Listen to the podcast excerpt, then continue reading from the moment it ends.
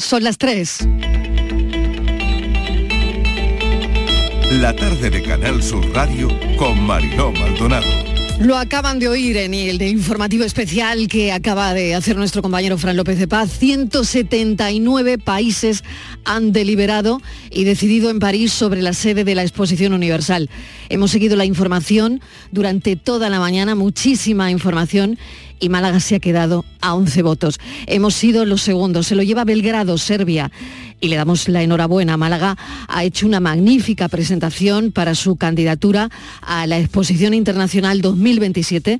Se ha contado en París cómo Málaga se iba a preparar para recibir a personas de todo el mundo y mostrarles por qué somos una candidata excepcional para albergar esa exposición inolvidable, pero no ha podido ser no vamos a ser los anfitriones, a pesar de que estamos en un lugar privilegiado, que Málaga es un crisol de culturas, de que tenemos paisajes cautivadores y una arquitectura que mezcla lo antiguo y lo moderno.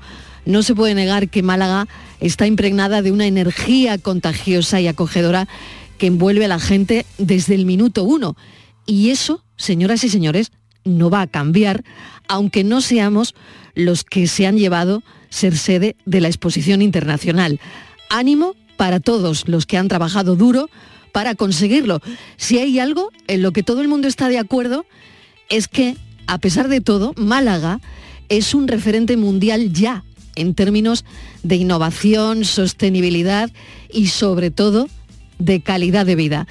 El verdadero valor y potencial de nuestra ciudad no se define por un evento en particular, sino por el día a día, por el día a día para seguir creciendo.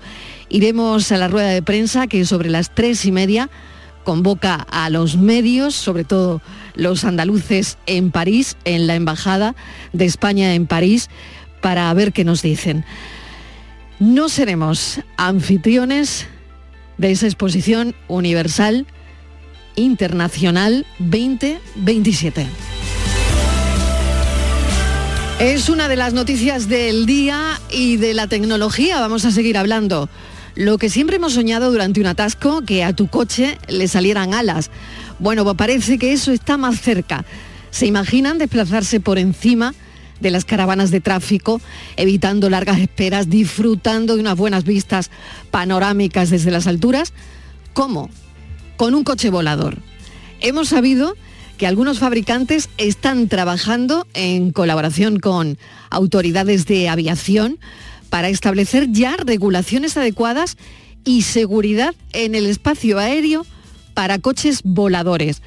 Dos empresas japonesas, Suzuki y SkyDrive, han llegado a un acuerdo de colaboración para producir esos coches voladores con una meta. La meta es empezar a fabricarlos en la primavera del 2024. Así que mm, cada día está esto también un poquito más cerca. Y le damos la bienvenida a la tarde y a las 5 le daremos la bienvenida al verano. ¿Qué horas son, mi corazón? Te lo dije bien clarito. Permanece a la escucha. Permanece a la escucha. 12 de la noche en La Habana, Cuba. 11 de la noche en San Salvador, El Salvador.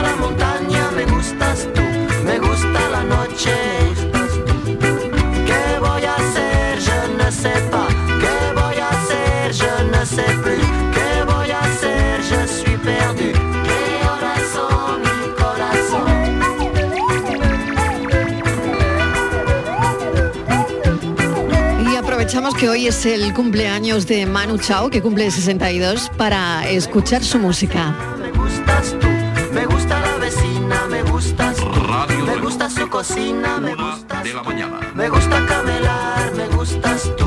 Me gusta la guitarra, me gusta. Y a nosotros a esta hora nos gusta, nos gusta, nos gusta, nos gusta informar, claro. Nos, nos gusta estar en la actualidad. Y ya saben que la actualidad de hoy pasa por ese titular que Málaga no será anfitriona de la Exposición Internacional 2027. Les recuerdo que a eso de las tres y media conectaremos con nuestro compañero Damián Bernal, es enviado especial a la Embajada de España en París, porque ahí acudiremos a lo que sigue ocurriendo, que es, claro, la decepción ahora mismo.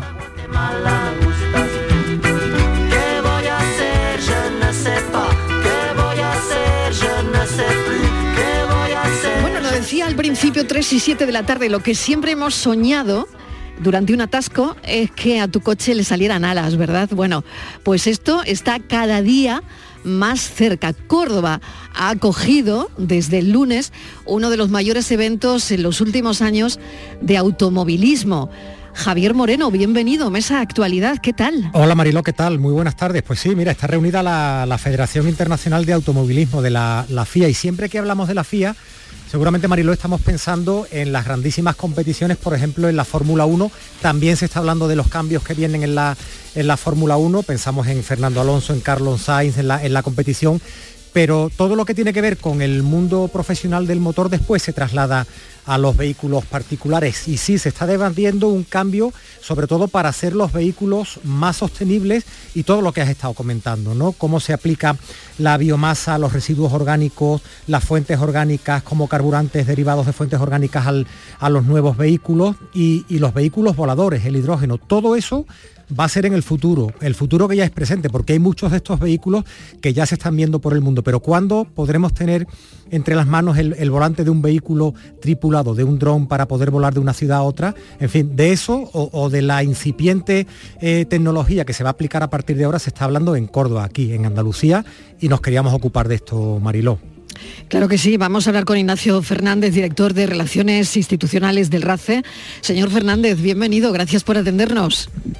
Encantado de estar con vosotros. Bueno, cuéntenos, grosso modo, todo lo que se está viendo ahí, porque es muy interesante que mm, esta feria, primero, se celebre aquí, en Andalucía, en Córdoba, que hayan elegido este magnífico entorno para celebrar esta feria internacional. Y por otro lado, lo de los coches voladores nos ha llamado mucho la atención. Bueno, antes que nada agradecer desde luego a, toda Córdoba y en concreto a sus instituciones, al Ayuntamiento de Córdoba y a la Junta de Andalucía por la enorme, por la gran acogida que nos están eh, dispensando estos días eh, en, la ciudad de Córdoba. Efectivamente estamos celebrando la conferencia anual de la Federación Internacional del Automóvil. Y como bien decía Javier, eh, quizás a la Federación Internacional del Automóvil, a la FIA, se la conoce fundamentalmente por ser el, eh, el gran regulador de todas las competiciones de motorsport y en concreto de la Fórmula 1, pero es también eh, el organismo que integra a los 240 clubes de automovilistas de todo el mundo, de más de 140 países y que representan a más de 80 millones de usuarios. Y como no puede ser de otra manera, eh, en un momento de cambio, de transición como el que estamos viviendo, pues la FIA tiene la obligación de, eh, de alguna manera, participar del debate, participar de la, de la propuesta de soluciones eh, en un momento de especial transición como es el actual en todo lo que afecta a la movilidad. Claro, movilidad que va unido cada vez más a, los, a la sostenibilidad, a la seguridad, a lo que nos eh, puede eh, costar, que también nos importa y muchísimo el combustible. En fin, todo esto, señor Fernández, va unido, no se puede separar. sin lugar a dudas. Eh, yo partiría de la idea de que eh, si ha habido un avance tecnológico que ha aportado libertad al ser humano, ha sido precisamente el automóvil. El automóvil nos permitió en un momento determinado eh, pues poder comunicarnos y acercarnos a nuestros seres queridos, salir de vacaciones, desplazarnos por las ciudades, llevar a nuestros hijos al colegio.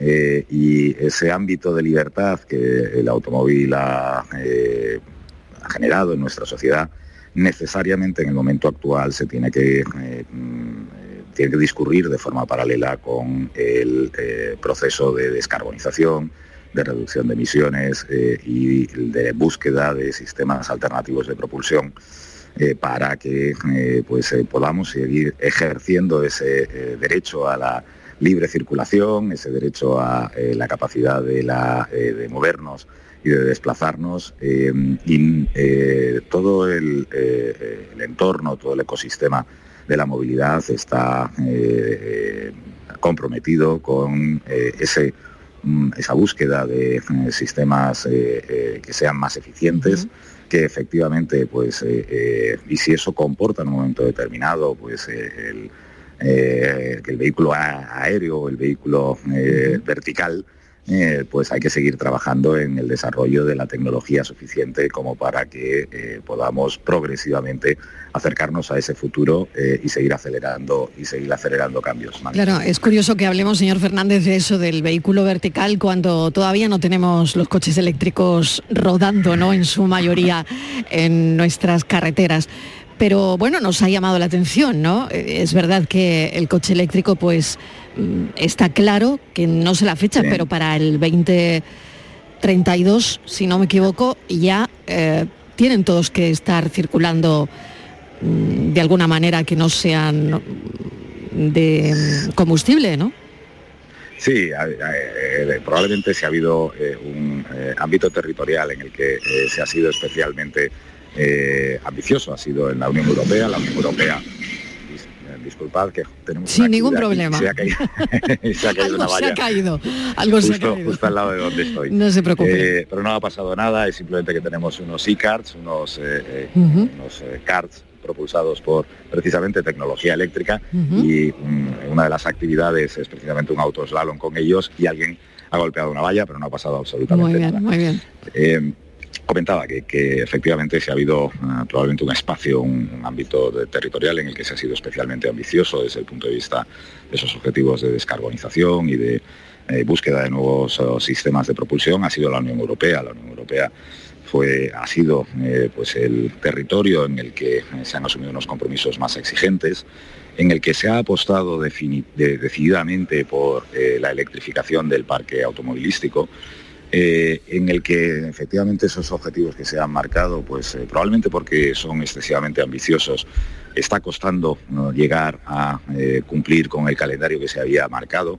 Precisamente por eso también esa apuesta a lo mejor por una única alternativa como es el vehículo eléctrico, también se está poniendo ahora mismo en cuestionamiento, teniendo en cuenta como comentábamos antes también, pues hay otros sistemas alternativos de otras tecnologías como puedan ser los eh, eh, combustibles sintéticos, que permitirían el mantenimiento de eh, modelos de motor de combustión basado en, no en combustibles fósiles, sino en combustibles sintéticos. cuando, cuando se avanza, como está avanzando ahora mismo nuestra sociedad, a un nuevo paradigma, a un nuevo modelo de movilidad, necesariamente la transición debe hacerse de manera ordenada, de manera realista eh, y de manera pragmática para precisamente evitar el asumir unos compromisos excesivamente exigentes que después resulte difícil cumplir. Eh, termino con el vehículo, eh, con el vehículo eléctrico, con el vehículo aéreo, con el, con el dron. Hoy tenemos aquí una exposición de, de varias unidades de drones tripulados eh, que ya funcionan como aerotaxis en eh, determinadas ciudades y capitales del mundo, eh, en el que de alguna manera pues, se está avanzando ya hacia esa posibilidad de que las vías no sean solo vías rodadas, sino que sean también vías aéreas, em, que requiere también de una regulación y de un cambio normativo muy importante desde el punto de vista de cómo se plantea pues el futuro de la movilidad eh, y eh, que sin tener todavía un horizonte temporal, mm, decir que en 2050 eh, pues ya vamos a estar tripulando drones por las ciudades del mundo mm, y que en lugar de ir en un vehículo rodado vamos a ir en un vehículo que vuela, pues a lo mejor es excesivamente prematuro, pero desde luego que es factible, es posible y que lo que hay que hacer es precisamente mm, encontrar la mejor fórmula para llegar a esa combinación del vehículo rodado y el vehículo aéreo eh, que está llamado a suceder en los próximos años. Eh, señor Fernández, ¿y el banco de pruebas para ver si la sociedad en su conjunto o las marcas aceptan este tipo de combustibles es, por ejemplo, la Fórmula 1? ¿Tenemos que ver a Fernando Alonso, a, a Verstappen, Hamilton manejando un, vehículo con biocombustible para que lo aceptemos y para que nos habituemos a eso? Eh, es más, yo, os diría, eh, ya hay un compromiso asumido por parte de la FIA y la Fórmula 1 de que en 2026, eh, pues, y el presidente de la Comisión de Sostenibilidad de la FIA lo anunciaba el otro día, hay un compromiso de que en 2026 los, la, la, Fórmula 1 sea eficiente desde el punto de vista de la sostenibilidad medioambiental basado precisamente en esos desarrollos y en esas innovaciones que de aquí hasta entonces se van a tener que seguir impulsando. No olvidemos la eh, competición, eh, la Fórmula 1, el resto de las competiciones del ámbito del automovilismo deportivo, siempre han sido eh, el banco de pruebas, precisamente, siempre han sido el laboratorio, siempre han sido el entorno del I D eh, sobre el cual después se ha desarrollado la tecnología que se populariza después en nuestras vías, en nuestras calles y carreteras. Eh, resulta un poquito aventurado decir si efectivamente cuándo va Fernando Alonso a pilotar eh, un fórmula eh, impulsado o propulsado por combustibles ecosostenibles, pero el compromiso está ahí. O sea que no se sabe todavía, ¿no? Esto eh, se ve como se ve como muy lejano, señor Fernández, el día como como bien ponía sobre la mesa Javier Moreno eh, que pilotos de Fórmula 1 conocidos, ¿no? Pues eso, Alonso Hamilton, eh, vayan con un coche sostenible propulsado por yo qué sé, pues por hidrógeno, por ejemplo. Porque en este caso, disculpo Mariló, también sí. está el, el, tema de la espectacularidad, porque hay, claro. una, hay una competición que es la Fórmula E, a mí me gusta mucho mm. verlos, pero no es tan espectacular como la Fórmula 1, por lo menos bajo mi punto de vista, uh -huh. y yo creo que es porque quizás no hace tanto ruido, ¿no? Y no es tan espectacular. Pero ahí está la Fórmula E, hay vehículos y sí. hay una competición uh -huh. de mucho nivel de Fórmula E, ¿no? Pero lo que dice Mariló, ¿no? Sí. Eh, eh, uh -huh. Igual la Fórmula 1 lo tiene que asumir de aquí al año 2026 sin que pierda esa espectacularidad, ¿no? Totalmente, totalmente. Yo no, contestando a las dos preguntas, no, no se ve tan lejano, Mariló, no, no se ve como algo que, que eh, sea eh, de ciencia ficción, es algo, hay un compromiso, como decíamos, 2026, estamos en 2023, tenemos tres años para esa eh, adaptación a, a, a nuevos motores, a nuevos sistemas de propulsión. Y como también decía Javier, sin restarle espectacularidad, no olvidemos que al final eh, la Fórmula 1 es un deporte espectáculo eh, que mm, se tiene que disfrutar y se tiene que disfrutar en el paddock, en la pista eh, y, por televisión. Y lógicamente pues resulta necesario el que esos ingredientes que hacen especialmente atractiva la Fórmula 1 por el cambio a modelo o, o a otro tipo de sistemas de propulsión eh, no pueden desaparecer, con lo cual eh, ese es otro de los grandes retos. Mm, antes os decía, el, lema con el que nos hemos reunido aquí en Córdoba es eh, acelerando el cambio, accelerating change, y busca precisamente eso. Es decir, hay que cambiar, hay que evolucionar, hay que innovar, hay que eh, transitar a un nuevo modelo pero eh, y, se tiene, y se debe acelerar y buscar la manera de hacerlo eh, con, en el menor tiempo posible, pero sin que ello reste, mm, desde luego, ni en la parte de movilidad, libertad y capacidad de eh, desplazamiento y circulación de personas y cosas y en la parte del deporte eh, ni mm, eh, la, mm, el ámbito puramente deportivo ni desde luego este otro que comentábamos de las, de, del espectáculo o del show que hay alrededor de una competición de motor. Todo un reto, señor Fernández. Le agradecemos su tiempo. Muchísimas gracias por habernos concedido esta entrevista, un poco el resumen de lo que ha ocurrido eh, exactamente en ese evento tan importante de la Federación Internacional de Automovilismo, FIA, en Córdoba. Y esperamos noticias para el futuro. Muchísimas gracias, Ignacio Fernández, director de Relaciones Institucionales del RACE. Muchas gracias a vosotros, encantado. 3 y 20.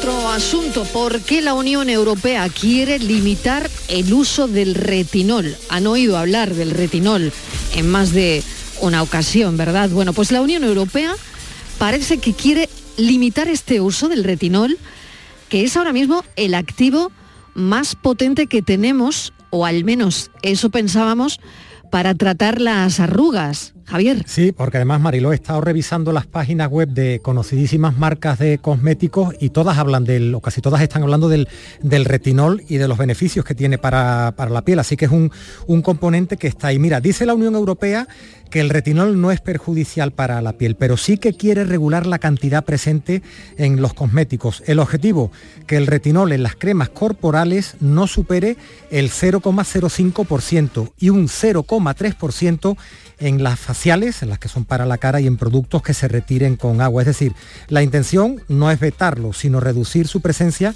en determinados cosméticos. Ahí hay una, una suerte de contradicción. No lo veto, lo permito, reduzco eh, la presencia en algunos cosméticos. A ver, vamos a enterarnos bien de, de, de qué es el retinol, Marino. Muy bien, vamos a enterarnos totalmente porque primero eso hay que definirlo, saber exactamente qué es. Doctora Paz Cerdá, bienvenida, es dermatóloga, miembro de la Junta Directiva de la Academia Española de Dermatología. ¿Qué es exactamente, doctora, el retinol? ¿Cómo lo puede definir con palabras que entendamos todos? Bueno, bueno, en primer lugar, buenas tardes o buenos días. Buenas tardes. El retinol, hola, buenas tardes. El retinol es el, digamos, el, el fármaco, el cosmético más usado en dermatología. Es un gran producto y es un derivado de la vitamina A que es, forma parte del grupo de los retinoides y hay muchos tipos de retinoides y el retinol es uno de ellos y es el que más se utiliza en cosmética. Uh -huh. ¿Sí? Y exactamente, eh, ¿por qué la Unión Europea quiere limitar ese uso? Bueno, pues sobre todas las limitaciones siempre hay que buscar un fondo de que yo creo que lo que quieren es regularlo. Porque el retinol es una palabra como está de moda ahora, como fueron hace años los peelings o el ácido glicólico. Ahora casi todo el mundo habla del retinol. O sea, los anuncios de televisión, las redes, el retinol, el retinol, el retinol. Y como es un, un cosmético, un termocosmético, una molécula que puede tener efectos secundarios adversos, lo que quieren creo que es regularlo. ¿Es peligroso? Bueno, si no está bien controlado puede ser peligroso, sobre todo en el embarazo y también en mujeres que quieren quedarse embarazadas, pues tampoco, tampoco es recomendable. Pero digamos que, que su eficacia es estupenda, o sea, la eficacia es maravillosa para la piel. Lo único que como dermatóloga tengo que decir que dentro de la familia de los retinoides, el retinol sería uno de los mm, productos más suaves dentro de esta familia. Normalmente, eh, por lo que tengo entendido, doctora Cerdá, hay una incompatibilidad del retinol y el sol, o esto a mí me suena simplemente... Sí, sí lo, lo, hay, sí, ¿no? Sí, la hay, la hay. Sí, sí. Cuando aplicamos retinol en la piel, tiene que, la piel tiene que mm, tener una serie de, de efectos que al principio son adversos, pero que después son muy beneficiosos, y se llama la retinización de la piel. Entonces es como cuando empezamos a hacer ejercicio en un gimnasio que los primeros días vamos a tener agujetas. Pues también la piel es la piel, las agujetas de la piel son que se irrita, que pica, que escuece. Entonces cuando ya esto no ocurre es que el retinol está, haciendo, está haciendo su función y es antiarrugas, antienvejecimiento, tiene muchas ventajas, pero se lleva muy mal con el sol. Y, o sea, que, que, sería importante, doctora Cerdá, que cuando una use por la mañana una crema de retinol, hay que usar también un, un protector solar. Sí. Bueno, de entrada el retinol nunca por la mañana, nunca siempre por, por la, noche. Siempre por la noche. Nunca, esto es lo que hay que, que, dejarlo claro, ¿no? Por la mañana limpiarse bien la cara y aplicarse el dermocosmético que le hayan recomendado y un filtro solar. Siempre que se utiliza un filtro sol, un retinol por la noche. Entonces, el retinol, si la paciente o el paciente no va a tener cuidado con el sol, hay que suspenderlo durante el verano. Qué interesante, porque claro, probablemente eh, mucha gente no, no, sepa esto y claro, se puede convertir en un problema. Claro. Otra cosa que mmm, estaba pensando es en la concentración, ¿no? No sí. sé si utilizamos una concentración adecuada de retinol, porque habla, habrá una concentración dependiendo de cada tipo de piel. Y yo no sé si, sí. si verdaderamente esto lo sabemos hacer. Pasa como con el factor de protección con las cremas solares, claro. ¿no? Creo que a veces nos sí. perdemos un poquito en eso, ¿no? Claro. Yo creo que lo que intenta esta normativa o lo que intenta es mm, que se vea claro que no es una molécula que se puede aplicar así sin ton ni son sino que hay que empezar con dosis bajas de retinol adecuado al tipo de piel.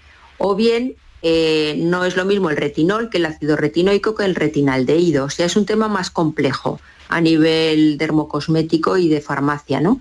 Entonces, como actualmente se puede comprar el retinol por todas las vías y aplicársela, pues entonces yo creo que lo que han querido es regular. Pero siempre hay que empezar con, pues no sé, es que depende con el 0,01 ir subiendo, pero depende si está en crema, en gel, si es para piel grasa, si es para piel masculina, si es para piel femenina.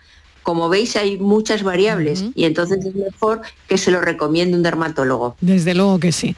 Javier, no sé si tienes alguna duda sobre el retinol. Muy rápidamente, Mariló, me da mucho que pensar la conversación que estamos teniendo con la doctora Cerdá. Eh, solamente vamos al dermatólogo cuando tenemos algún problema, pero como, como profesional y especialista de consulta, me parece fundamental para este tipo de cosas, porque no voy a decir la marca, pero estaba leyendo aquí esta marca conocida, los beneficios del retinol, y son todos los del mundo, pero, pero hay una cara B también, ¿no? Está la cara y la cruz del retinol y de otros muchos componentes, y ahí están ustedes los dermatólogos. Bueno, es que ha cambiado desde hace ya varios años el concepto de la visita al dermatólogo, porque el dermatólogo es el especialista que cuida la piel sana y enferma. Entonces, en el concepto de piel sana, entra desde qué champú se usa, cómo cuidar nuestro cuero cabelludo, la piel, el fotoprotector, desde la infancia hasta que Dios quiera, ¿no? Entonces es una consulta muy normal, vengo a que me cuide la piel. Y las recomendaciones pues son de retinol, de vitamina C, de lo que haya que darle. O sea, que hay que quitar la idea de que al dermatólogo solo se va porque uno tenga enferma la piel. Interesante eso. Muy interesante, doctora Cerda. Le agradecemos enormemente pues que nos haya hablado del retinol, que nos haya dado estas pautas que, bueno, hoy que se habla de esto y de la posible limitación del uso en la Unión Europea, nos parecía interesante. Muchísimas gracias, un saludo. Bueno, sí, lo que quiero decir es que eh, lo que tiene que tener claro el consumidor es que el retinol es un magnífico dermocosmético y que tiene que estar regulado por un dermatólogo. Muy bien, pues eso es interesante conocerlo. Gracias, un saludo. Bueno, gracias a vosotros. Adiós.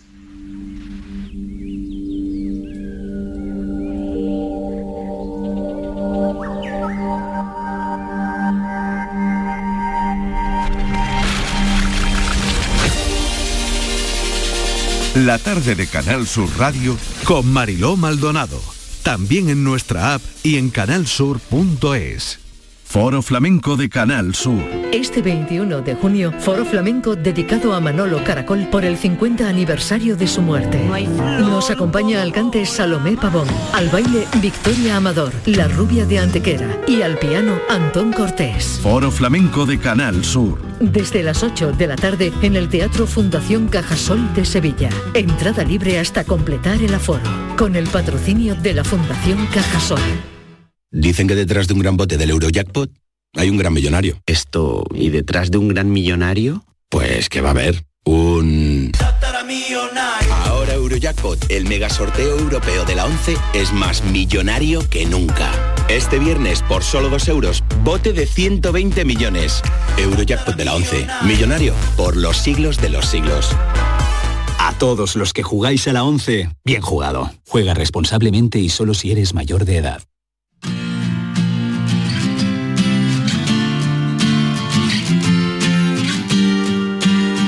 La tarde de Canal Sur Radio con Mariló Maldonado.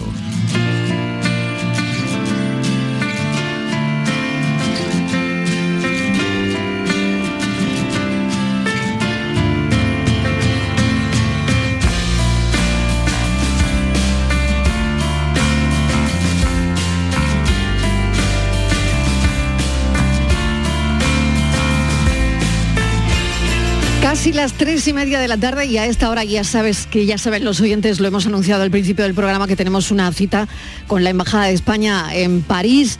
179 países han deliberado y decidido en París sobre la sede de la exposición universal. Exposición Internacional 2027. Hemos seguido la información durante toda la mañana. Málaga se ha quedado a 11 votos, hemos sido los segundos y se lo lleva Belgrado, Serbia. Y desde luego hay que darle la enhorabuena a Belgrado, a Serbia. Ahora vamos a conocer en la rueda de prensa las razones, el por qué se lo lleva Belgrado. Málaga ha hecho una magnífica presentación para su candidatura de la exposición internacional. Se ha contado en París cómo Málaga se iba a preparar para recibir a personas de todo el mundo y mostrarles por qué somos una candidata excepcional, que yo creo que lo seguimos siendo. Damián Bernal, bienvenido, buenas tardes. Te hemos seguido durante toda la mañana y ahora escucharemos la rueda de prensa. ¿Cómo están los ánimos? Eh, Buenas tardes, Mariló. Pues los ánimos, imagínate, la verdad que ha sido un contratiempo, una decepción en toda regla, porque se ha trabajado con mucha ilusión, con todas las administraciones unidas en estos últimos años, de la mano, para conseguir este hito, uno más para España y para Andalucía y Málaga en particular pero bueno, al final pues no ha podido ser como se suele decir. La verdad que esta mañana ya había unas sensaciones un tanto de mosca detrás de la oreja porque Belgrado había hecho una presentación realmente formidable en el día de hoy, había intensificado eh, sus contactos al más alto nivel político en estos últimos cinco días. Málaga venía, digamos, con sus deberes hechos, también evidentemente reclutando hasta el final todo tipo de apoyos y el proyecto de Serbia para la ciudad de Belgrado, que lleva por lema Play for Humanity, deporte y música para todos, es el que pues finalmente ha conseguido ser la organizadora de la exposición de 2027. Nosotros estamos en estos momentos en la Embajada de España en París. Aquí se ha convocado un acto institucional en el que las autoridades, que también han estado defendiendo la candidatura, a eso de las 10 menos cuarto de la mañana, van a hacer una valoración institucional que va a comenzar, lo hace ya en estos momentos, va a tomar la palabra el presidente de la Diputación Provincial de Málaga, Francisco Salado, también intervendrá a continuación el alcalde de Málaga, Francisco de la Torre, posteriormente el presidente de la Junta de Andalucía, eh, Juanma Moreno, y el ministro de Asuntos Exteriores en representación del Gobierno de España, José Manuel Álvarez. Creo que ya tenemos sonido de aquí, de esta sala, la señal la tenemos ya, de esta rueda de prensa en la que los cuatro políticos van a valorar lo sucedido y luego habrá un turno de preguntas que se ha consensuado por parte de los eh, compañeros aquí presentes, cuatro preguntas para los presentes. Así que escuchamos ya sonido directo en Canal Sur Radio, en la Embajada de España en París, al presidente de la Diputación malagueña, Francisco Salado. Felicitar todo el equipo eh, que ha conformado eh, el programa de la Expo, eh, la candidatura de la Expo, en todas las administraciones públicas, Diputación Provincial, Ayuntamiento de Málaga, Junta de Andalucía, el Gobierno de España, porque yo creo que hemos hecho un gran trabajo. Hemos estado prácticamente en la final, hemos conseguido esa candidatura por seis votos prácticamente, y yo creo que éramos el mejor proyecto de las cinco ciudades que se presentaban. Estoy convencido de ello.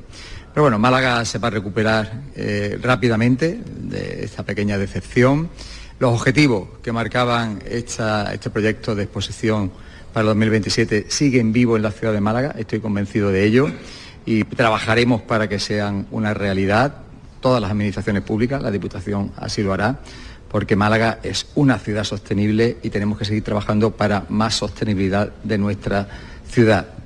Así que aquí lo único que hay que hacer es seguir trabajando a partir de mañana para conseguir ese reto. Eh, yo creo que Málaga está donde está gracias a los malagueños, a la colaboración de todas las instituciones públicas.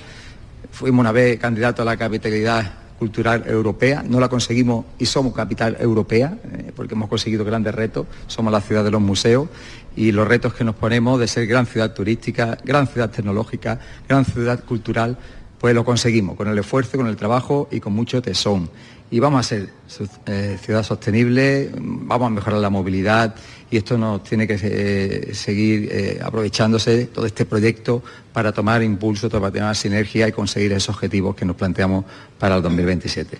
Así que nada, alcalde, enhorabuena, enhorabuena, estamos todos contigo, con la ciudad de Málaga, con los malagueños y hoy comienza una nueva etapa, comienza una nueva etapa de reorientar esos objetivos y estoy convencido que como siempre, a Málaga nadie le ha regalado nunca nada, lo vamos a conseguir y ahí estamos. Estamos haciendo gran destino turístico, gran destino tecnológico, eh, gran destino agrícola y ganadero y Málaga es una de las mejores ciudades del mundo para vivir, para invertir, para venir a disfrutar sus vacaciones y lo vamos a seguir siendo. Así que nada, muchísimas gracias a todos y a los medios de comunicación por seguir esta etapa tan ilusionante que hemos vivido. Gracias. Pues así termina la intervención de Francisco Salado, el presidente de la Diputación de Málaga, que gracias de la palabra al alcalde de Málaga, Francisco de la Torre, de hoy, al que escuchamos también. En el Palacio DC, aquí donde el Palacio de Congreso se ha celebrado la 172 Asamblea del Pro de Exposiciones.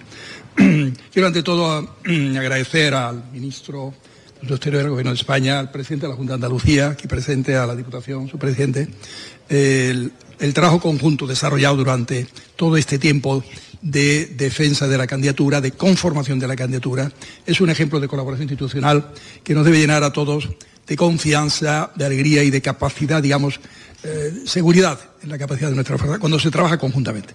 Es evidente que el resultado final no ha estado a la altura de lo que esperábamos, esperábamos ganar, es obvio, pero ha estado muy cerca. Ha habido solo seis países, diríamos, que en vez de votar A, hubieran votado B, pues hubiéramos salido nosotros. Pues la diferencia de voto ha sido 11 votos exactamente. ¿no? Eh, no entro en análisis de geopolítica, pero eso lo dejo para los expertos que hay. ¿no? Lo que está claro es que nuestra candidatura tenía y tiene una serie de ventajas muy claras en cuanto a ciudad, país, región, provincia y temática, ¿no? Y esa temática está ahí y de hecho la hemos ya digamos, eh, practicado en Málaga en alguna medida con foros como Foro Green Cities, nuestro Palacio de Feria y Congresos, eh, que es eh, ciudades sostenibles, en definitiva, Smoothing, movilidad inteligente, se han hecho proyectos Smart City en Málaga en ese sentido, y esa vocación de Málaga de trabajar en esa línea va a seguir, evidentemente. El deseo de servir a la humanidad, así lo decíamos aparentemente un poco exagerado, pero es verdad, de ofrecer, eh, compartir esa experiencia. De hecho, con esos foros, el mismo foro DES, Digital Enterprise Show, recientemente celebrado, también tiene una vocación tecnológica muy fuerte, donde cabe, evidentemente, vivir la sostenibilidad de ciudades, y de hecho se irá trabajando en esa dirección. Es obvio que el tema de espacio previsto para la Expo, que es un espacio que tenía el ayuntamiento que vendimos hace ya más de 20 años a CEPES y que SEPERO tiene un acuerdo con nosotros de permuta y tal, se volverá a hablar y ver sobre él cómo conducirlo. ¿no? Pero con independencia de ello, coincido con el presidente de la Diputación que Málaga está en un momento magnífico, un momento, sé que tenemos nada más que dos minutos, por lo tanto no puedo extenderme mucho, eh, dos minutos para cada intervención, perdón por extenderme un pelín, para insistir en esta idea, momento muy bueno como ciudad de referencia en materia cultural, tecnológica, en materia ambiental también. En muchos proyectos, en muchas realidades es una ciudad de referencia. Y bueno, eh, ese sentido de servicio a, al planeta y a otras ciudades del mundo, y la nuestra también, que tiene que mejorar en sostenibilidad, de querer hacerlo con la Expo, con motivo de una Expo, va a estar, digamos, como telón de fondo de muchas iniciativas a lo largo de, los, de las próximas semanas y los próximos meses.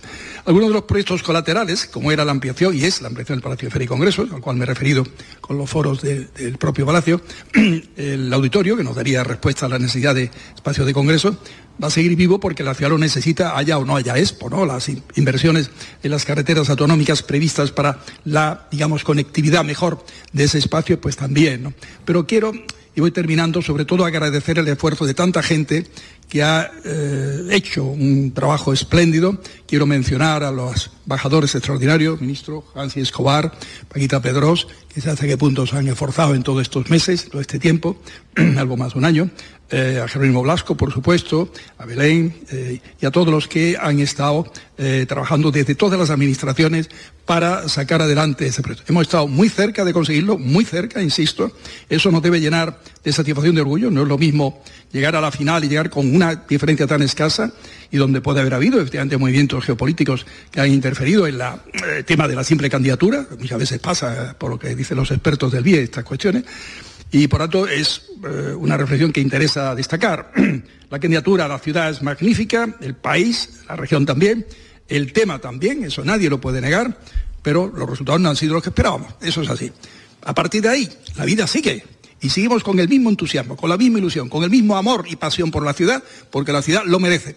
Los malagueños han estado expectantes con este tema, me consta. Yo quiero agradecer el esfuerzo, el soporte, digamos, la colaboración que han brindado tanta gente, el mundo empresarial, el mundo profesional, el mundo académico, universitario, etcétera, que han estado, lógicamente, eh, suscribiendo el apoyo también a la candidatura. A todos ellos, que sepan que ese apoyo no es solo a la candidatura, es un apoyo a Málaga, Andalucía y a España. Y tiene un valor inmenso y yo y aquí doy las gracias a todos los que han estado trabajando por este gran proyecto que de una u otra forma será realidad, es lo que quiero decir. No se llamará Expo, evidentemente 27, pero están esos foros a los cuales me he referido. Y habrá formas de concebir y desarrollar sobre un escenario exactamente el de la Expo, eh, una oferta de iniciativa, de espacio, de edificios que puedan dar ese papel. Y hay más cosas, pero no toca hoy hablar de todo ello, evidentemente. Hoy traigo simplemente un comentario al resultado de esta asamblea que no ha estado a la altura de lo que esperábamos, pero ha estado muy cerca de conseguirse. Muchas gracias. Pues con estos aplausos eh, se cierra la intervención de Francisco de la Torre, alcalde de Málaga, que ahora le cede el turno al presidente de la Junta de Andalucía, Juanma Moreno, en directo en Canal Sur Radio desde la Embajada por de España en Francia, en París. Por ser obvio hay que dejar de destacarlo, ¿no? que es el esfuerzo colectivo que se ha realizado por parte de todas las instituciones que se ha hecho además de manera sensata, serena y rigurosa para la consecución de un objetivo que finalmente no hemos podido conseguir. Por eso quiero agradecer al presidente de la Diputación el trabajo que ha realizado desde esa instancia, por supuesto al alcalde de la ciudad y al ministro de Exteriores, eh, evidentemente representando al Gobierno de España. Pero también quiero personalizar e incidir en el enorme trabajo, en la enorme pasión, en la enorme ilusión que ha puesto Paco de la Torre para alcalde de la ciudad de Málaga, para que este proyecto de la nada se hubiera ido conformando, construyendo hasta el punto de convertirse en una realidad. Eso lo hace solo personas que tienen la suficiente pasión, capacidad y solvencia y al mismo tiempo personas que junto con sus equipos son capaces de transformar la realidad. Y sin duda alguna Paco de la Torre es una de esas personas con las que tenemos la fortuna de compartir en el espacio público. Por tanto, querido alcalde, enhorabuena, lo digo así, enhorabuena esto es como el fútbol. Eh, cuando uno llega a una final, la final a veces se gana y otras se pierde. Málaga ha llegado a la final, la hemos disputado con adversarios muy sólidos, muy complejos, y en esa final hemos perdido por un espacio mínimo. Ahora, ¿qué significa esto? Que estamos aquí, que Andalucía y Málaga optan que Andalucía y Málaga está presente en los foros internacionales, que Andalucía y Málaga nos proyectamos en los foros internacionales, que pesamos en los foros internacionales y que proyectamos nuestra imagen al exterior. Por tanto, hay mucho ganado, mucho ganado, mucho en lo que avanzar, mucho en lo construir y por tanto me quedo con una actitud claramente positiva. Y por último, es verdad que todos soñábamos con ese objetivo. Es verdad además que optábamos como favoritos, esto de favoritos siempre tiene sus cosas, y es verdad que en este tipo de elecciones de carácter internacional existen múltiples motivaciones, múltiples variables que no son controlables y que pueden afectar al resultado final. Lo que está claro es que el trabajo que se ha hecho es serio, lo que está claro es que el trabajo que se ha hecho de manera coordinada y de manera cooperativa por parte de las distintas administraciones tiene que ser un ejemplo a futuro tenemos que trabajar juntos cada vez más, empujar en la misma dirección para conseguir objetivos cada vez más ambiciosos. Y desde luego el Gobierno andaluz, como no puede ser de otra manera, estimado Paco, eh, vamos a estar en ese gran objetivo. Málaga es verdad que, que es ya una capital en todos los sentidos, es capital tecnológica por antonomasia en el sur de Europa, es la provincia que más crece dentro de Andalucía, la provincia que más crece de España en términos demográficos. En definitiva, es una provincia que tiene un dinamismo económico y social que le va a llevar a la consecución de otros objetivos. Y para ello, pues estará el Gobierno de Andalucía amparando, respaldando, impulsando eh, de manera coordinada y colaborativa con el Ayuntamiento y con otras administraciones para conseguir que la ciudad de Málaga y el conjunto de Andalucía gocemos de cotas de bienestar, progreso, como nos merecemos. Así que a veces se gana, otras se aprende. Aquí todos hemos aprendido y, esta es la vida. La vida son jugadas finales, a veces se, pierde, es verdad, que cuando te meten una goleada se te queda otra cara. bueno, es que no había nada que hacer. Pero cuando roza, los rozas, cuando vas de favorito, cuando casi llegamos a los penaltis, pues la verdad que te quedas con un sabor, pues lógicamente, eh, sabor de, mal sabor de boca que nos llevamos todos. Pero que mañana esta misma tarde ya empezamos a construir nuevos objetivos, nuevos proyectos y nuevos retos para el futuro. Muchas gracias. Así finaliza su intervención el presidente de la Junta de Andalucía, casi a las 4 menos cuarto de la tarde, y ahora cierra esta ronda de intervenciones institucionales el ministro de Asuntos Exteriores, José Manuel Álvarez. En esta ocasión, yo esta misma mañana se lo decía a todos ustedes, la candidatura de Málaga era muy sólida y así se ha demostrado llegando a la final, pero la competencia era también muy dura. Y yo creo que de aquí, de todo este proceso, quedan dos cosas. En primer lugar, una imagen de unidad de todas las administraciones. Y yo quiero agradecer todo el esfuerzo que ha hecho la Diputación, que ha hecho la Junta de Andalucía y, por supuesto, que ha hecho la Alcaldía de Málaga y su alcalde, Paco de la Torre, en primera persona, que cuando vino a ver al Gobierno de España a solicitar nuestro apoyo, por supuesto, como haríamos con cualquier ciudad española, le dijimos que haríamos todo lo que estuviera en nuestra mano. Y en esa línea quiero agradecer y quiero felicitar y subrayar el trabajo de todas las embajadas y de todos los embajadores y de todo el cuerpo diplomático español y todas las personas que trabajan en las embajadas de España que se han volcado con esta candidatura y muy especialmente al equipo que ha estado directamente implicado con esta candidatura desde el Ministerio de Asuntos Exteriores. Y además de esa imagen de unidad que ha permitido superar a candidaturas tan sólidas y tan competitivas como la de Estados Unidos, la de Argentina y la de Tailandia, queda el nombre de Málaga, que ha sido paseado por todo el mundo y todo el mundo conoce las ventajas de Málaga, la calidez y el entusiasmo de los malagueños y todo el presente y el futuro, la realidad y la potencialidad que tiene Málaga. Y por supuesto quiero reiterar que Málaga y los malagueños van a contar con el Gobierno de España y con su apoyo para seguir llevando ese buen nombre y todas esas grandes ventajas que tiene Málaga por el mundo en todos los aspectos que sea necesario. Son las palabras del ministro y como decíamos hemos consensuado los medios presentes en esta embajada cuatro preguntas. La primera Hola, buenas tardes. Mi pregunta al alcalde Francisco al alcalde de la Torre. ciudad, Francisco de la Torre. Aunque ha esbozado eh, brevemente eh, alguna línea sobre este asunto, me gustaría conocer qué parte del proyecto eh, se puede llevar a cabo, tanto a nivel ideológico como a, a nivel físico. Y segundo, si Málaga va a seguir optando en el futuro a albergar cualquier tipo de evento internacional, si se plantea presentar algún tipo de otra candidatura a medio plazo.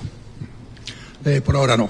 En cuanto a, nuevas candidaturas, si me permite, siendo la parte final de la pregunta, pero a la parte primera entro a contestar con mucho gusto. En el plano ideológico de las ideas, eh, que es un poco el sentido de la pregunta, ya he aludido a que foros como Green Cities, Moving son encajables perfectamente en la finalidad. O sea, la diferencia es que un foro nuestro son dos, tres días y una expo son tres meses y la posexpo más. Pero ese concepto de la posexpo, el cual he puesto mucho acento a lo largo de estos meses, porque le doy una gran importancia, porque es algo que permanece luego, si se hace bien, para décadas y tal, podremos abordarlo. No es el momento de entrar en ello, pero tenemos que ver de qué manera, hablando con CEPES, podemos abordar algo equivalente sin que sea expo, evidentemente, pero ir directamente al objetivo que eh, se trata, ¿no? Centros para la enseñanza, para la innovación, para el emprendimiento en materia de sostenibilidad. Se hace mucho en el mundo, de una manera más dispersa, no organizada. Aquí sería crear algún foro donde tuviéramos referencia, un espacio de, de todo lo que se hace y sobre todo profundizar en ello. Por otra parte, no sé si su pregunta se refiere a alguna de las cuestiones que habíamos ligado al éxito de la candidatura, como la ampliación del Palacio de Feria, me he referido a ello, como el auditorio, también me he referido a ello. Es obvio que esas cosas, con Expo o sin Expo, hay que abordarlas, como algunos, algunas mejoras de conectividad del espacio de la Expo, de la, infraestructura para allá, que no es un tema caro, ¿no? que no es un tema inabordable, ¿no? que por lo tanto son cuestiones que sí estarán en la agenda, pero que exigen todas ellas eh, pues la conversación es lógica con las administraciones de aquí presentes, ¿no? como es natural. No voy a comprometer a ninguna de ellas porque por elegancia y por respeto institucional no debo hacerlo, ¿no? Pero saben, ellos conocen cómo ese déficit, esa realidad un auditorio que Málaga perdió tontamente en los años 80, se pudo haber hecho los años que se hizo el de Valencia y el de Murcia, pues hay que eh, ponerlo porque tenemos un teatro que hace esas funciones del siglo XIX, de 1870, tiene 153 años, ¿no? Y por tanto va siendo hora de que se siga, pero también se complemente con otro más moderno y condiciones que serviría enormemente, como ocurre en Bilbao con Euskaldura, para la finalidad también de congresos y convenciones. Pero son temas que hay que hablarlos, lógicamente, ¿no? Pero nuestra voluntad de hacerlo estaba de antes. Esta era una ocasión magnífica de poder proyectarlo, de poder eh, darle los, los, impulsos necesarios, pero es una necesidad tan sentida en la ciudad como la ampliación del Palacio de Feria y Congresos que se planteará y, lógicamente, estoy seguro que encontraremos los apoyos y la acogida necesaria. Creo que más o menos he contestado la pregunta.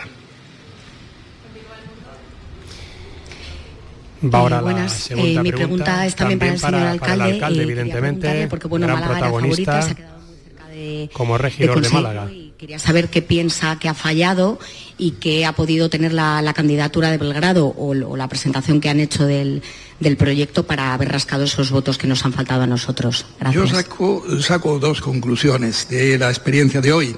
No es definitivo la calidad de la candidatura, la seriedad de la candidatura, el contenido de la candidatura, en la cual Málaga, con diferencias, es la mejor y no es un subjetivismo eh, local, decirlo. De luego, comparativamente con Belgrado lo es, claramente, la temática. Sigue Eh, el no alcalde respondiendo a las preguntas de los periodistas. Hemos oído a Francisco Salado, presidente de la Diputación. Estamos escuchando al alcalde, eh, a Paco de la Torre, contestar esas preguntas de los periodistas. Hemos oído al presidente de la Junta, Juanma Moreno, y hemos oído también al ministro de Asuntos Exteriores, Álvarez. Damián, bueno, pues es lo que ha sido eh, decepción en la embajada pero que hay que retomar de nuevo, que Málaga se va a recuperar, como ha dicho el presidente de la Diputación, y los objetivos se van a trabajar igualmente. Sí, Málaga sigue dando pasos, en este caso en el tablero internacional, se mantiene como una ciudad de futuro en todos los aspectos, sensación del deber cumplido, satisfacción por el trabajo realizado. Esto muchas veces es una cuestión de suerte y de otros condicionantes. Algunos comparan estas votaciones a las de Eurovisión con las de Eurovisión. Eso es algo que hemos comentado durante toda la mañana. Así que nos quedamos también con que Málaga ya trabaja en ese plan B previsto para mantener vivo todo lo que se ha hecho hasta ahora en cuanto al legado de un sueño que no ha podido ser, pero que sin duda con el paso del tiempo también se valorará que ha sido algo muy positivo para Málaga y también para Andalucía. Vuelta a casa, Damián. Muchísimas gracias. A vosotros, hasta la próxima. Damián Bernal, nuestro enviado especial, enviado especial de Canal Sur Radio para contarles, bueno, pues lo que hoy desde el minuto uno les hemos venido contando todo lo que ha ido pasando a lo largo de la mañana y que al final pues Málaga no va a ser la anfitriona. Málaga no se trae esa exposición internacional para el 2027, pero como ha dicho el presidente de la Junta, Juanma Moreno, no son los resultados esperados, pero la vida sigue. Hay que seguir trabajando. Javier, ¿qué destacarías tú de todo lo oído? Yo, yo destacaría, fíjate, el esfuerzo colectivo y, riguroso que también eh, lo ha dicho el presidente de la Junta. Eh, ha recalcado también la ilusión que se había puesto por toda la ciudad de Málaga en este proyecto. Aquí el, el, golpe ha sido duro, Mariló, la caída ha sido dura y la clave va a ser el papel que está jugando el alcalde de Málaga, Francisco de la Torre, en la transmisión de ánimo y de fortaleza porque Málaga se tiene que recuperar. La vida continúa, el potencial de la, de la capital y de la provincia es enorme y el ánimo que consiga insuflar el alcalde de Málaga, sobre todo a las personas que han trabajado en la candidatura y a la ciudadanía de Málaga va a ser fundamental en las próximas semanas porque hay proyecto por delante y hay muchas cosas que se van a hacer. No hay candidatura, no va a haber exposición en el año 27, pero el, el, el rol del alcalde va a ser, y lo está demostrando, ¿eh? ha aguantado uh -huh. el tipo, se nota que está golpeado, que está triste, eh, y ha habido mucha frustración, pero tienen, Málaga tiene que seguir adelante porque Málaga se levanta, se levanta de esta sí o sí, no hay ninguna duda, ¿no? Muchísimas gracias, Javier Moreno. Mañana más. Hasta el verano. ¿eh? Porque ah, ya hasta el verano. Es que estamos hablando en primavera y ya hasta mañana verano, hablaremos en verano. Y no dejen Dentro de de escuchar la tarde porque si no escuchan la tarde no llega el verano a las 4 no, y 58. No, no, no, Totalmente, antes de las 5 además. Muchísimas gracias, Javier Moreno. Gracias, un abrazo. También hemos oído a Álvarez decir que la competencia era muy dura, muy dura, aunque nuestra candidatura, la candidatura de Málaga, era muy sólida. Y terminó diciéndoles, para cerrar este capítulo, que el verdadero potencial de nuestra ciudad es verdad que no se define por este evento en, en particular, porque Málaga sigue creciendo. Y nuestro potencial y el, el valor de Málaga es el día a día, el día a día para seguir afrontando retos. ¿no? Así que, bueno, esto es lo que ha dado de sí la rueda de prensa que se ha convocado eh, a los medios y sobre todo estamos allí todos los medios andaluces en la Embajada de España en París para contarnos, bueno, pues cómo se ha encajado este golpe que vamos a superar, por supuesto, de que Málaga no es anfitriona de la Exposición Internacional 2022. Vamos a la publi. La tarde de Canal Sur Radio con Mariló Maldonado. También en nuestra app y en canalsur.es. Sevilla. Canal Sur Radio. Guías, hoteles, agencias de viaje. Gracias por hacer de Sevilla uno de los mejores destinos del mundo. Ahora es momento de celebrar juntos en la Summer Tourings Party de Cruceros Torre del Oro. Ven a disfrutar de una noche mágica con DJs, cócteles, sorteos y mucho más. Te esperamos el 22 de junio a las 21.30 horas en el embarcadero junto a la Torre del Oro. Entrada solo con invitación. Solicita la tuya en crucerosensevilla.com. ¿Tienes problemas con tu dirección asistida, caja de cambios, grupo diferencial, transfer, turbo o filtro de partículas? Autorreparaciones Sánchez, tu taller de confianza en la Puebla del Río. www.autorreparacionessánchez.es. Líderes en el sector, Autorreparaciones Sánchez. Si estás cansado ya de tanto pagar entre gasolina, luz y ahora el tope del gas, venga, corre y llámame, que no hay tiempo que perder, nuestro petróleo es el sol y lo tienen que saber. Placas fotovoltaicas Dimarsa. Infórmate en el 955 12 13 12 o en dimarsa.es. En HLA Santa Isabel cuidamos de los más pequeños de la casa en nuestra nueva área de pediatría HLA Kids. Modernas instalaciones pensadas para mejorar la experiencia de los niños. Profesionales de referencia. Consultas externas. Hospitalización y urgencias las 24 horas. Calle Luis Montoto 100. Citas al 954-919-015. HLA Santa Isabel cuida de ti. En Canal Sur Radio, por tu salud, responde siempre a tus dudas. Hola, hoy dedicamos el programa a las espondiloartritis. Se trata de un subgrupo de enfermedades reumáticas que engrosan y deforman las articulaciones de la columna y otras zonas y que causan dolor. El doctor Manuel Romero, reputado especialista, nos conduce una vez más por este tema y responde tus dudas y preguntas en directo. Envíanos tus consultas desde ya en una nota de voz al 616-135-135. Por tu salud, desde las 6 de la tarde con Enrique Jesús Moreno. Más Andalucía, más Canal Sur Radio.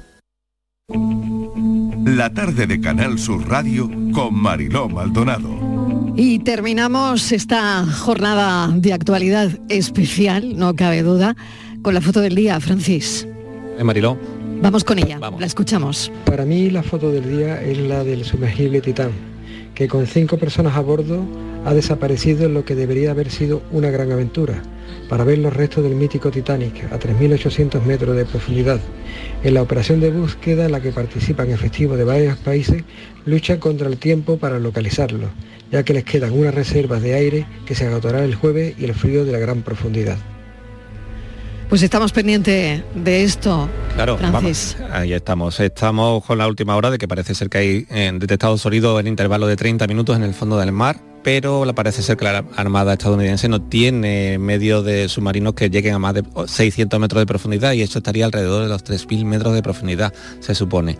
Bueno, la foto la ha seleccionado Manuel Olmedo, que es tercera generación de fotoperiodistas. Su familia lleva 100 años, más de 100 años contando con imágenes en la actualidad. Tiene una larga trayectoria en medios gráficos como el diario La Razón de Andalucía, el Correo de Andalucía, Diario de Sevilla, RTV, El Economista, entre otros, y también ha trabajado en instituciones públicas, en agencias de la Junta de Andalucía o del Ayuntamiento de Sevilla. También se dedica a la publicidad y a la fotografía corporativa. Esperemos que tenga buen final esta aventura. Desde luego, estamos muy pendientes de esta aventura. Es la imagen del día. Ya saben que aquí eh, fotoperiodistas buscan esa imagen del día y que equipos de rescate del submarino del Titanic han detectado, como comentaba Francis Gómez, ruidos bajo el agua en la zona de búsqueda y ahora mismo, claro, pues está intentando llevar a cabo esa búsqueda. La empresa del submarino fue alertada en el año 2018 de los riesgos de menores a catastróficos de estos viajes turísticos. Así que el aire respirable en el interior de la nave se va a agotar este jueves. Así que hay una verdadera e impresionante cuenta atrás de la que estamos pendientes, de la que medio mundo está pendiente.